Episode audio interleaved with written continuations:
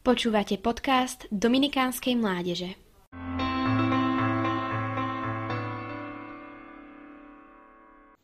Svetý Ján Evangelista Som presvedčený o tom, že každý jeden svetý má potenciál osloviť ľudí svojim životom. Obzvlášť to platí pre nás, mladých duchom, plných potenciálu. Aj posledný svetec 6. kazateľského cyklu, apoštol Ján, ktorého Ježiš miloval, nám svojim životom ponúka viacero podnetov na zamyslenie. Podľa jeho vlastného evanelia sa zdá, že ho v mladosti zaujala charizma muža z púšte, oblečeného v ťavej srsti. Môžeme predpokladať, že ak ho oslovili práve slova a skutky Jana Krstiteľa, asi mal živú vieru, nad ktorou premýšľal aj nad rámec 613 židovských prikázaní.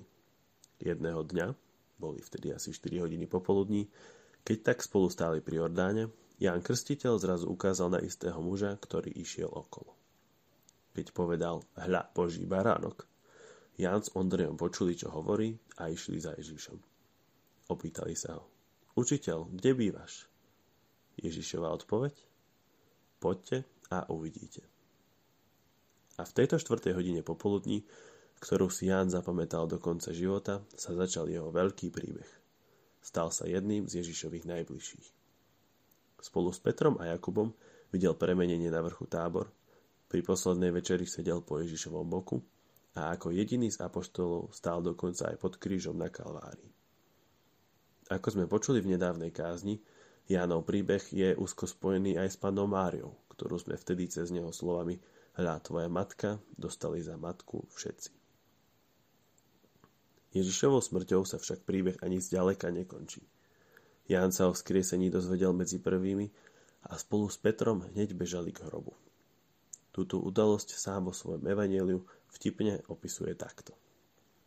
Bežali obaja, ale ten druhý učeník bežal rýchlejšie, predbehol Petra a prišiel k hrobu prvý. Keďže Ján uznával Petrovo vyššie postavenie, do prázdneho hrobu vošiel až po ňom, no a ako píše, videl i uveril. Úplne posledný verš jeho Evangelia je jedným z mojich obľúbených. Ale Ježiš urobil ešte veľa iného.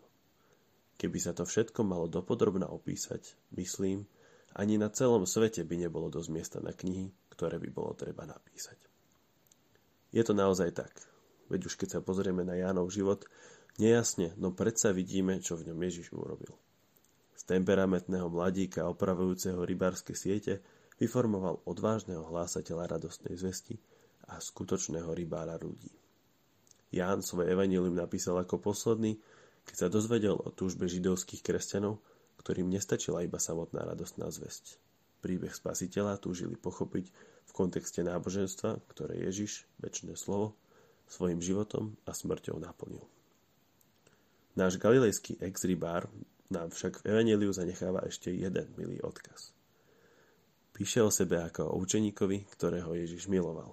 No nemyslí tým, že bol Ježišovým najobľúbenejším učeníkom. Ako je Mária daná za matku okrem Jána aj nám všetkým, tak sme aj my všetci učeníkmi, ktorých Ježiš miluje. Ježiš urobil ešte veľa iného, veď vplyv jeho skutkov vnímame dodnes. Knihy a listy, ktoré sa o tom dajú dopodrobne napísať, každodenne píšeme našimi životmi aj my sami.